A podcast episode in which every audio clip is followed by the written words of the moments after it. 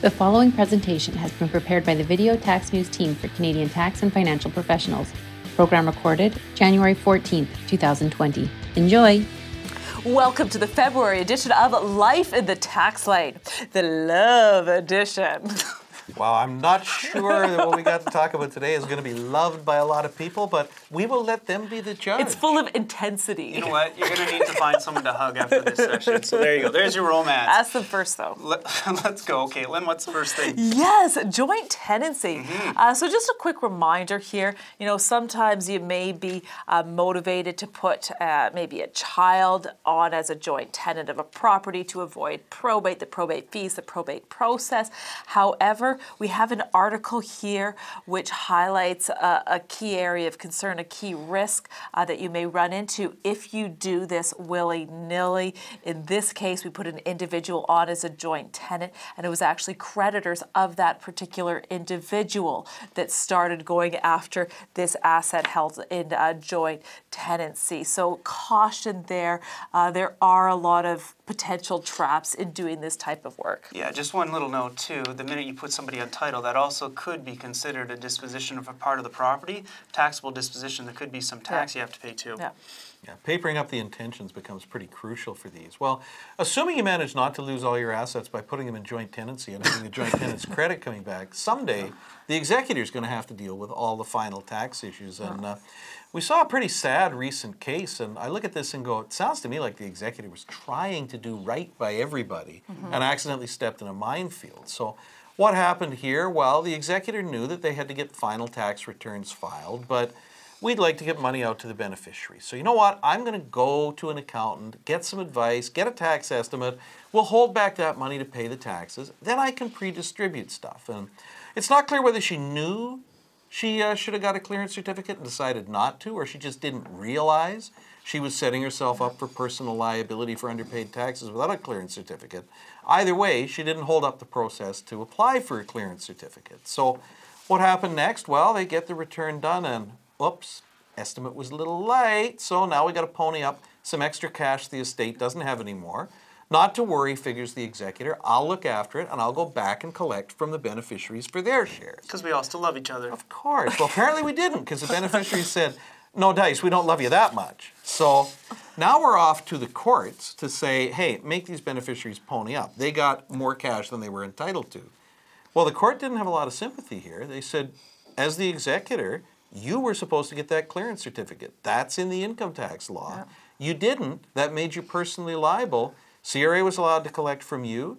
You gave the money to the beneficiaries. You don't get to take it back. So I'm not sure if we're going to see this one hit court again uh, if someone advised her it was safe not to get a clearance certificate or just because that estimate was uh, not correct.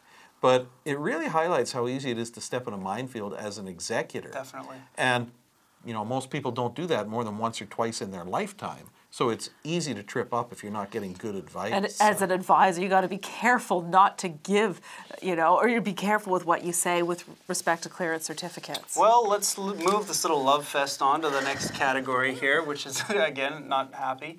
Uh, so this one has to do with uh, uh, purchase of a pre-sale or pre-built condo. Uh, so you buy that condo before it's been completed, and uh, you either sell it before completion or just after completion, or maybe you start to lease it out. Uh, well, we've got a couple problems here. Um, it gets very complicated from a GST HST perspective. You may have a deemed disposition or a sale value uh, where you have to take a look at the fair market value at the change there at the time of sale or at the change to a leasing. And uh, if that's gone up from what you paid originally, you could be on the hook for that additional amount of HST GST associated with it uh, in respect of it. It gets very complicated. You have to look at whether you would be a builder or not, whether you're in the business of it or not. But the thing is, you might think, I don't know how to hold a hammer. I am not a builder. I don't know anything about business. Are you talking about yourself? Yes, totally. Uh, for GST, I've seen you try and change a light bulb. Oh gosh, Gail, enough of that. With a hammer, of course. Uh, the bottom line here is, uh, even though it seems there's no way you could be a builder or in the business, etc., you can be very easily. So you need professional advice when it comes to this. Just one purchase and sale, purchase and lease can cause a real problem. Look into it deeper. Yeah, yeah.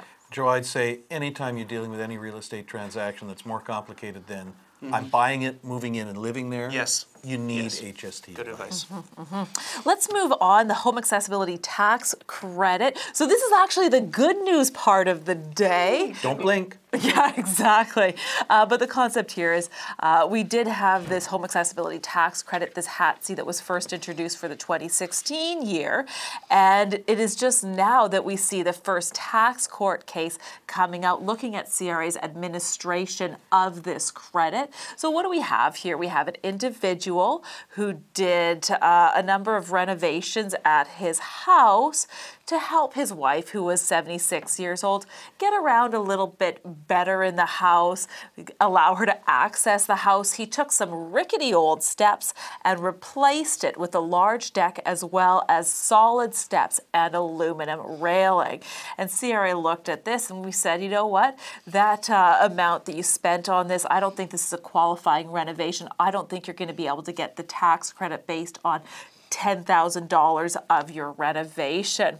And, and, the court basically looked at this and said, no, no, no, no. Number one, we do think it was a qualifying renovation. Clearly, getting the steps to the house made it more accessible for your wife, who was 76 years old. Mm-hmm. But the CRA second argument I thought was even more interesting. CRA argued that, you know what, we think the primary intention of the taxpayer here in doing this renovation was to increase or at least maintain the value of the property. Yeah. And if you do that, you don't get the credit. It doesn't matter if it was a qualifying renovation or not. And the court basically said, you know what?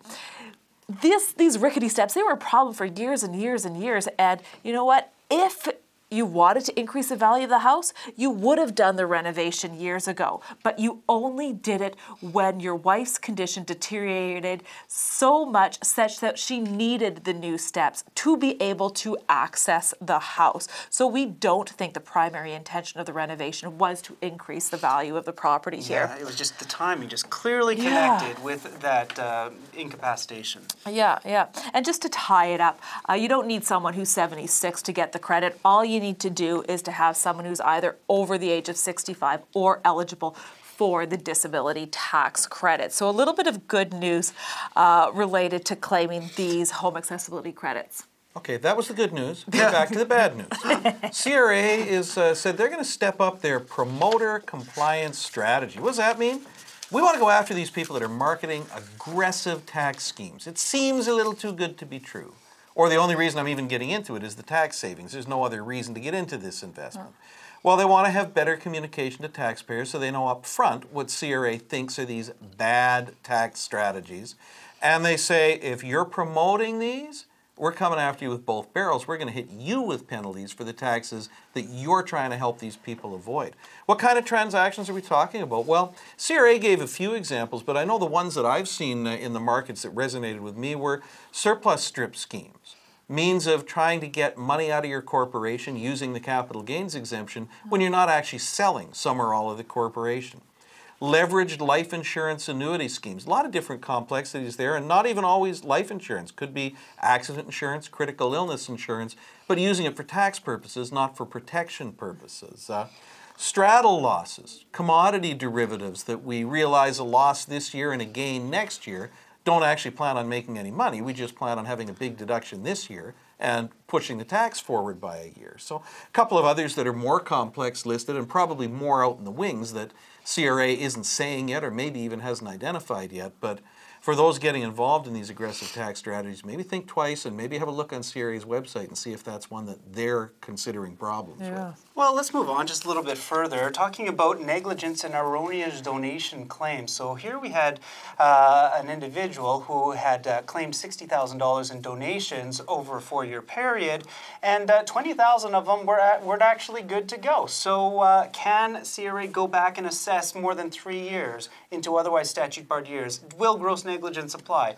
Well, it all depends on what that $20,000 represents and how innocent of a mistake it was. In this situation, some had been double counted, and uh, there was an issue in terms of the documentation, so somewhat reasonable.